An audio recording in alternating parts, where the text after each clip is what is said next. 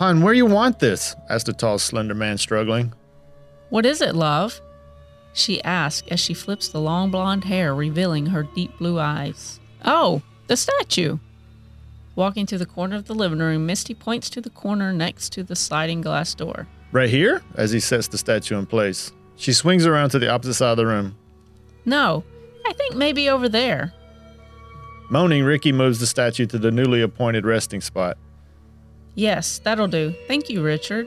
As she leaves the room, Ricky rolls his eyes, headed out the door. Ricky brings the boxes inside, placing them along the wall as Misty takes the items one by one, placing them in their designated spots. Digging through ice in the cooler, Ricky yells, You want a beer? She replies down the hall, I'm good, thank you. Suit yourself, as he pops the top, guzzling the foaming brew. As Ricky climbs the ramp of the trailer, he notices a pair of eyes peeking at him through the bushes. He continues as though he hadn't noticed when suddenly a voice from behind asks, You buy this place? Ricky, startled, turns around. Uh, yeah, we did actually. My name is Ricky. My wife Misty is inside. The man looks at the door, then back at Ricky. Yeah, I seen her. I was gonna buy this place. What'd y'all give for? Ricky, shocked by the forwardness of the man. I'm not really at liberty to say. Who did you say you were again? The chubby man in overalls extended a grease covered hand. Harmon, I live over yonder, been there all my life. Ricky shakes the man's hand, then returns to his chores with Harmon in tow, following his every step. After several loads, Ricky turned to Harmon. Would you mind giving me a hand with this washer? Harmon begins walking towards the woods. I gotta get back, ah, uh, but I need to show you something over here. Ricky follows to the edge of the property. Just beyond the thick bushes, not even 50 feet, is the start of a campsite with approximately 15 trailers in a circle. Standing with his jaw wide open, Ricky looks toward the giant pile of trash bags to the right with the hood of a truck protruding from the front. To the right are piles of freshly cut metal. Pulling Ricky from the scene is Harmon's voice. Now, right here is where my dog's buried. I know that son of a bitch Danny poisoned him because he thinks my dog killed one of them stupid chihuahuas he has. Ricky takes notice of the white cross made from lumber scraps leaning over a top of a mound of dirt. I'm sorry for your loss. Harmon, looking toward the driveway. Just know he'll kill your dog if they go over there. Ricky nodding. Okay, but Max won't leave Misty's side. Anyway, we're having a fence put up as soon as the survey's done. Taken back, Harmon says, You're fencing all this in? Ricky reassuringly replies, uh, yes, but it's nothing to do with you guys. We have chickens and another dog at home, and we don't want them running around. What do you mean, nothing to do with you guys? You trying to keep us out? We ain't trying to mess with y'all. Ricky pulls his arm up. No, I mean it has nothing to do with anybody. We just want to keep our animals in our yard. Harmon replies. That's fine. Just just know too, Peanut owns all that property over there, and he can be an asshole sometimes. Ricky nods. Well, thank you. I need to get back to it. Walking away, he hears Harmon. Mm hmm. Pulling the loaded dolly back from his peripheral vision, Ricky notices Harmon standing next to a lady pointing towards his new home. Misty makes her appearance from the house, taking notice of the direction Ricky is looking. She notices the couple staring. They wave to her. She returns a short wave, whispering to Ricky, Who is that? Ricky, walking past, replies, Apparently, we moved a 100 feet from a hunting campsite that people live in, and on the other side, they murder dogs. Welcome home, honey. Darkness consumes the sky. Exhausted, Ricky joins Misty on the deck overlooking the river. As he takes a seat next to her, she looks to him smiling. It's so beautiful. I love it. Smiling as he looks to see the joy in her eyes, he takes her hand and looks across the water. Moments later, Misty, exhausted from a long day, informs Ricky she's jumping in the shower, then headed to bed. He looks to her as she walks away. I'll be in shortly. Just then, Ricky hears voices talking. Sounds as if they're directly under the dock. Searching the area for the voices, he looks down the river, noticing a light shining from around the bend. Two men are anchored across the river, although it sounds as though they're standing right next to him. Joining Misty in the bed, as he says to her, Be careful what you say out there. Sound travels fast across this water. There will be no secrets here, dear. As she rolls away from the light, she moans, We have no secrets anyway, love.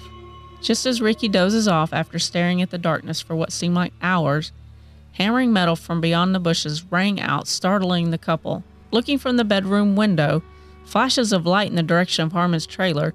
As the flashes come to a halt, the hammering starts back up. Looking at the clock, the time is 1:30 a.m. Misty sits up and asks, "What is it?" Staring out the window, he replies, "Welding. That guy is actually welding at 1:30 in the morning. What the hell? I have to work in the morning." The next morning, as Ricky leaves for work, he looks to the bushes. Noticing the darkness and silence, he points his remote to the car, unlocking then locking back several times, staring at the bushes as the horn toots repeatedly. But no reaction from the neighbors. Once arrived at work, Misty calls upset. She describes the horrible scene of two chickens that had been murdered during the night. Both chickens decapitated, one with insides strode throughout the yard. He instructs her to leave it until he gets home, but for Misty to contact the survey crew and instruct them to put a rush on it. The next day, Misty awakens to the sound of her chickens squawking in panic. She runs out the door to find Harmon's dog chasing the chickens. Misty, in turn, begins to chase the canine around until they reach the river's edge.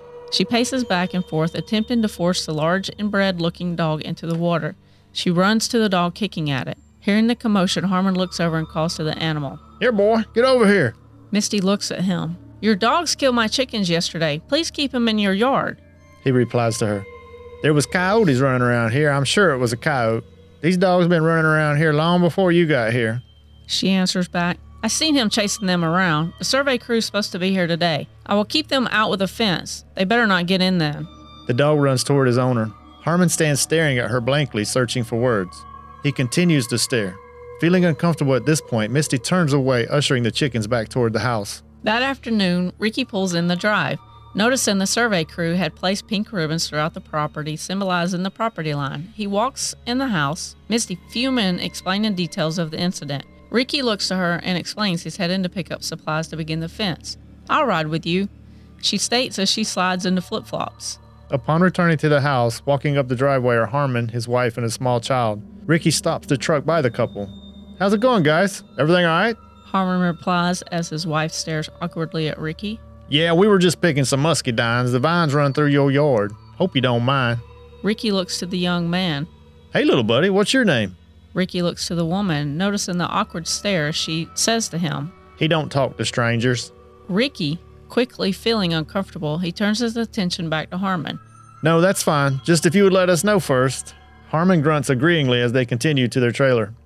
As Ricky drives off, Misty says to him, That's creepy. And did you see the way that lady was looking at you? Ricky looks back, ensuring they are out of listening range.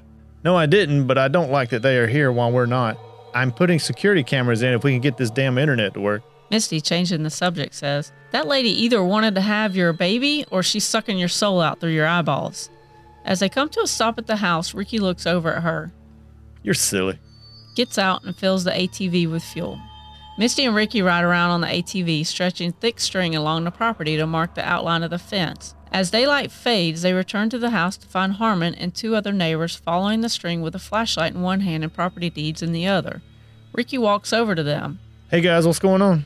The men continue down the property line, ignoring Ricky as they shine the light over heaps of trash they have collected.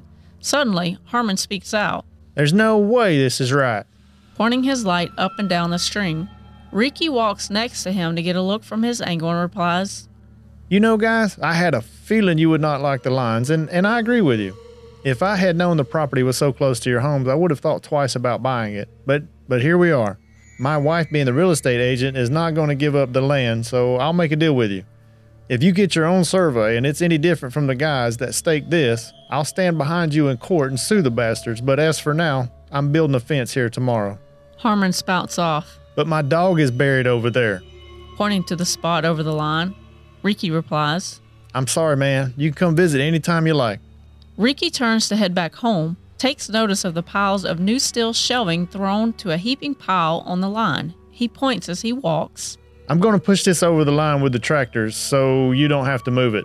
He continues home. The next day, while building the fence, the two young boys, along with a young girl, hover over the property line. Making small talk, Ricky asks them their age. The two boys are five and six, while the girl is seven. The young girl asks Ricky, How will we ride our four wheelers through here with the fence? Ricky answers, Well, the purpose of the fence is to keep people and animals out of your yard. You know, we have chickens and dogs, and they're not used to being trapped all day. So the fence is to keep everyone and things out while allowing them to run free.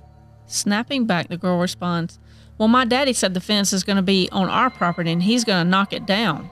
Ricky, taken back by the girl's comment, Well, I hate to have all those hard feelings over a silly fence. I'm more than willing to talk to him. Is Harmon your father? Gosh, no, I ain't kin to them. Harmon is their daddy, as she points to the boys. Well, let him know for me if you would. One of the young boys is walking up and down the stud that Ricky is nailing the planks to. Ricky says to him, Why don't you come down from there? Your dad will kill me if you get hurt. The young boy snaps back. He will kill you. Ricky stands quietly as the boy continues to ignore his request and suddenly say to the children, Okay, guys, y'all go ahead and head home while I get this done. I don't have to. You're not the boss of me. Not knowing how to continue the conversation, Ricky just ignores the kids as he slams pickets up as fast as he can to eliminate the situation. Finally, with three more pickets to go, Ricky says to the children, You guys might want to go through the last hole. You're going to have to walk all the way around if you don't. The kids head out through the opening, not saying a word, as if they are standing around to be rebellious, but not willing to walk the distance. As Ricky nails the board in place, Misty walks up from behind, frightening him as she puts her hand on his shoulder. He jumps up, raising his hammer high above his head. Misty cowers to block the impending blow. She yells, Whoa, whoa, it's just me. You all right? Ricky, pulling the hammer back, says to her, Oh, shit, sorry, hun. It's been quite a day out here. I've been threatened, ignored, gazed upon hatefully. He smiles as he pulls her in for a hug. Now that I think about it, sounds a whole lot like an afternoon with you, dear. He continues to fill Misty in on the events of the day. Darkness takes hold of the evening sky, forcing them inside. Ricky jumps in the shower, leaving Misty alone on the deck. Not taking her eyes out of the book she's glued to, she puts a glass of wine to her lips. Gunshots ring out, causing her to spill the wine down her blouse as she ducks down behind the picnic table. Ricky comes running out the door. What the hell was that? More shots ring out. Ricky ducks down behind the table. Peeking over the table, a light comes into view, revealing Harmon walking to the edge of the dock with a headlamp shining upon a rifle he's loading. They stand up simultaneously. Damn, that's loud. Misty whispered under her breath. Ricky chuckled in response. I've got to get ready for bed. Five comes early. As he walks away, another shot rings out, causing him to jump. Looking back as he opens the door, he mutters, Don't know how I'm going to sleep with all that shit going on. The next morning, while at work, Ricky's phone begins to ring. Hey, babe, it's early for you to be calling. He pulls the phone back from his ear. All right, I'll be home as soon as I can. Ricky gets up from his desk and starts out the door. As he pulls in his drive, Misty is standing in the driveway holding a shovel. She begins to walk as he gets out of the car. He takes a shovel from her hand. Over here, she explains. Ricky walks around the house to find chicken feathers strewn all over the yard. Misty points toward the fence. I'm gonna kill it. Look what it did. Ricky walks over to the fence where an entire deer corpse had been tossed over. Behind the corpse was a hole dug by the neighbor's dogs. Not able to see through the fence pickets, he butted tightly together. Harmon yelled from over the fence. How's it going, neighbor? Ricky stands on a tree log left by them before he put the fence up. What the actual fuck, man? Why would you throw this shit in my yard? Harmon looks sarcastic. What? I don't know what you're talking about. Misty chimes in. Your piece of shit dog killed more of my chickens. That's it. I see him here again and. Harmon looks over the fence with a daring look. You'll do what? Ricky climbs down from the log. Just keep the dog in your yard, man. He ushers Misty back towards the house. He returns, fills the hole that the dogs dug under the fence with large rocks. Something slams against the fence from the other side. Ricky yells over. Not cool, man. Not cool at all. Ricky proceeds to dig three graves by the bush, one for each animal that perished today. Once the animals are buried, he turned his attention to Misty back at the house. He walks in the front door. She's pacing around the living room. He reaches for her. She steps back and in one loud tone asks, How can you be so fucking calm? He threw that nasty shit in our yard and you say nothing about it. Ugh! He calmly responds, How can I go to work each day two hours away knowing that you're here with that hillbilly, redneck, whatever you want to call him, pissed at us right next door? I've seen Deliverance. They have a way about them. I love you. I would go on a spree and kill all of them should something happen to you. She walks to him, placing her head on his shoulders. You're right. I'm sorry. I'm so glad you think things through. He pushes her back to make eye contact. That's why we work. You go all thug gangster, and I pull you back so we don't wind up in prison. She smiles, placing her head back on his shoulder.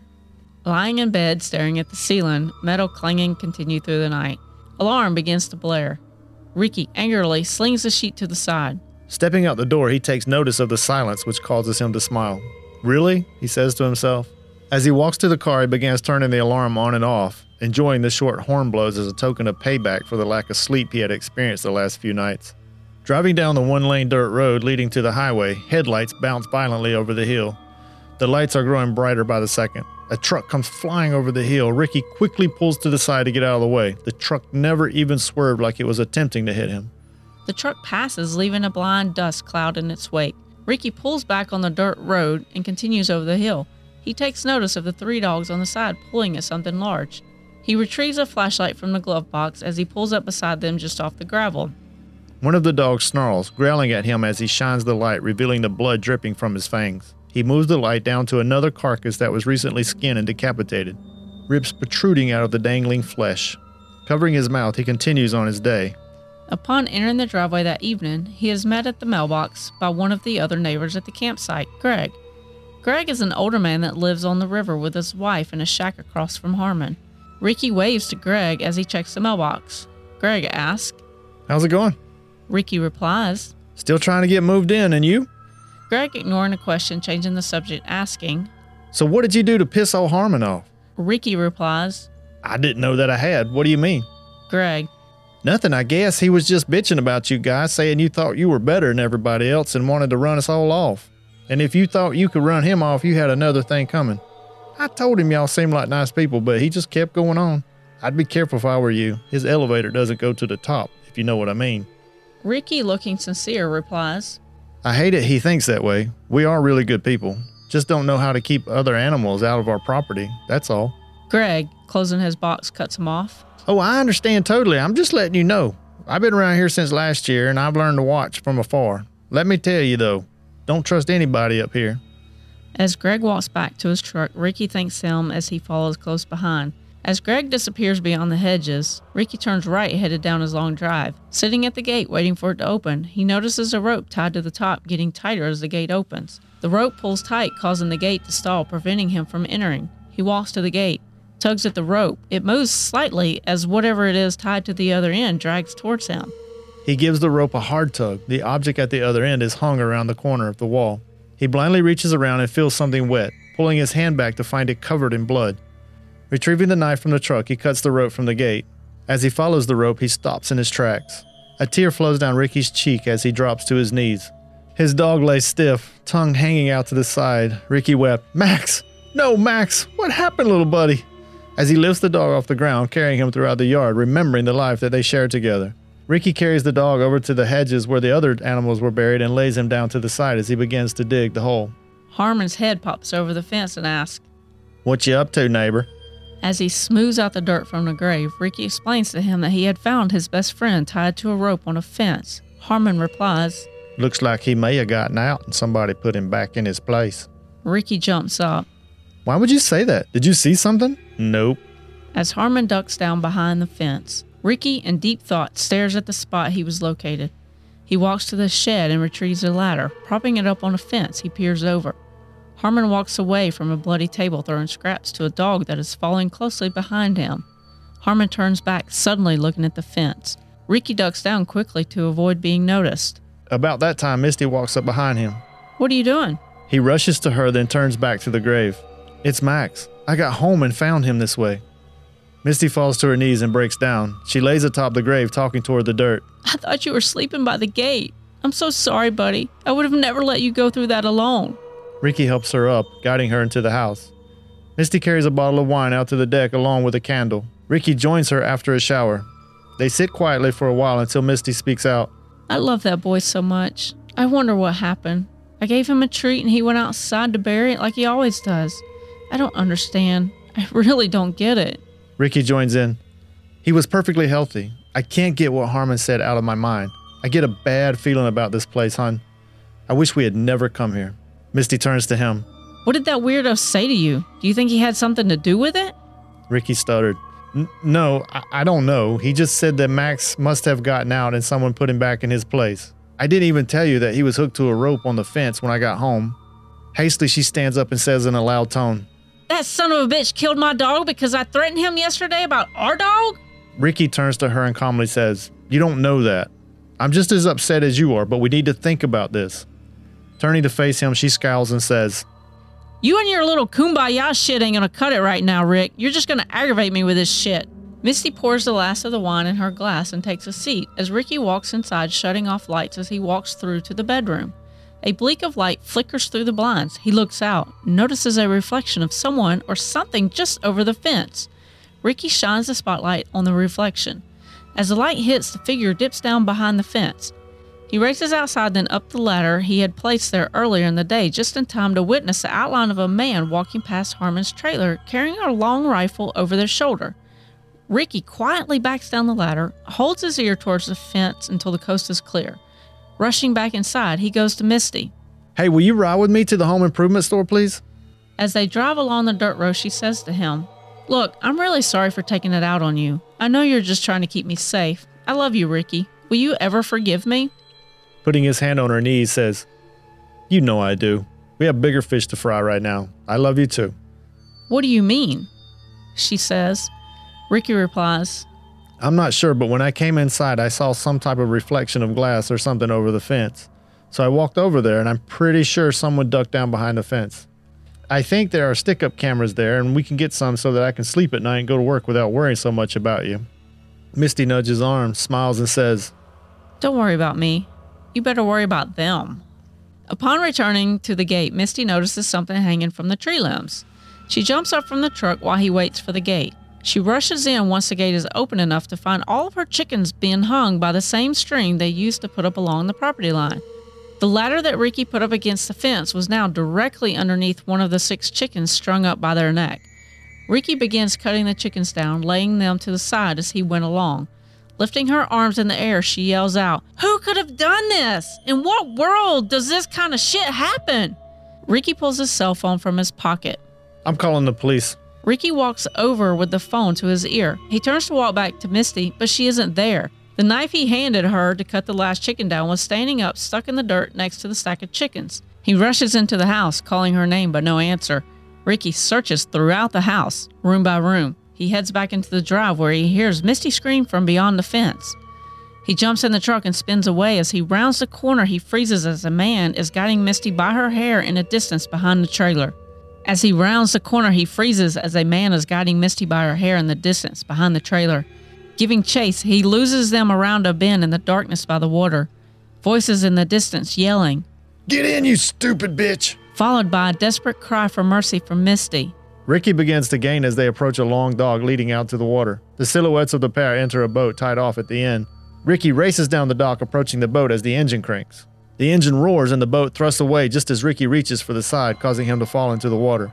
He watches as the boat races across the river, coming to a stop on the shore just across the river, 200 yards away. The man leads Misty ahead, shining a dimly lit flashlight at their feet, yelling to her as they move along. Ricky returns to the dock, searching the other boats for keys to no avail. He dives far into the water, desperately stroking his arms and kicking his feet. Each time he pulls at the water, it allows his eyes to catch the white outline of his lovely pale wife being violated by the dark figure of a man. Racing forward, he stops as the black figure backs away from his wife. Her head hangs low below her shoulders. Racing forward, he stops as the black figure backs away from his wife. Her head hangs low below her shoulders. The figure raises a rifle, pointing it at Misty. Ricky yells out, gaining the attention of the faceless man. He turns back to her and bang! The last sound she will ever hear ring out. Ricky, in disbelief, paddles even faster than he had before. Reaching the shore, he falls in the slippery mud. He crawls his way to her soon close enough to see the blood flowing down from her head. The boat speeds away narrowly, missing the bank. Ricky reaches Misty, tears streaming down his face, yelling. He cries over and over, grabbing her face with both hands and checking for a pulse on her neck. No! No, Misty! No, please, God! He continued until a voice from across the river screamed, Hey, you! Step back away from her! Step back now! demands a police officer pulling his rifle, calling from the opposite side of the river. Ignoring the officer's demand, Ricky unties his wife, lowering her to the ground, holding her tightly until an officer aboard a boat speeding rapidly toward him jumps off the front as it plows into the bank. The officer grabs Ricky by the hair and pushes his face in the mud. Ricky stared at his wife the entire time without blinking, tears filling the lower portion of his eyes held back by the lower lids before overflowing to the sand. His eyes remain locked upon her as the weight of the officer deforms his bodily figure. Once the cuffs were placed on his wrists were tight, the officer pulled him up, attempting to turn him. But Ricky's eyes remain locked on her face until the boat takes him out of sight. Three other boats raced by with blue lights flashing headed toward the scene. After several months of investigation, the grand jury found no reason to press charges against Ricky. Once released from captivity, the first stop was to the grave of his wife. Sitting throughout the day, then into the night, staring blankly before lying atop the squares of grass placed upon the loose dirt for the rest of the night, Ricky wakes while it's still dark, kissing her name etched in the marble stone as he stands. As he pulls to the gate of the last home he shared with his wife, Ricky gazes motionless to the bushes lining the opposite side of the property. Upon entering the house, he placed the wedding ring she wore for 10 years alongside the dog tags he kept upon his neck. Sliding a metal box from underneath the bed, Ricky pulls a key from Misty's jewelry box, unlocks the box, and removes a pistol from inside. He peeks out the window toward the bushes, then takes a seat on the porch in the chair Misty sat in every night. He thinks of all the time they could have shared together if he had not been convinced they had many more years. Instead, he spent his extra time working, driving, or getting prepared to do one or the other. A shot rings out from behind the bushes. However, this time Ricky doesn't cower. He doesn't even flinch. He calmly and slowly turns his head to the sound. Suddenly, the cell phone in his back pocket begins to vibrate. Ricky takes the phone from his pocket. The screen reads Harmon. He flings the phone in the river and watches it as it sinks. He begins straightening the deck furniture, fluffing the cushions, grabbing the empty wine glass, and walking inside.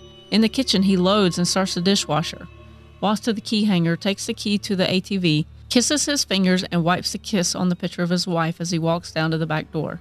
He pulls to the gate, gazing at the line of privacy trees she ordered and planted along the drive, reminiscing about the joke that they had never bought trees before and that this would be their forever home.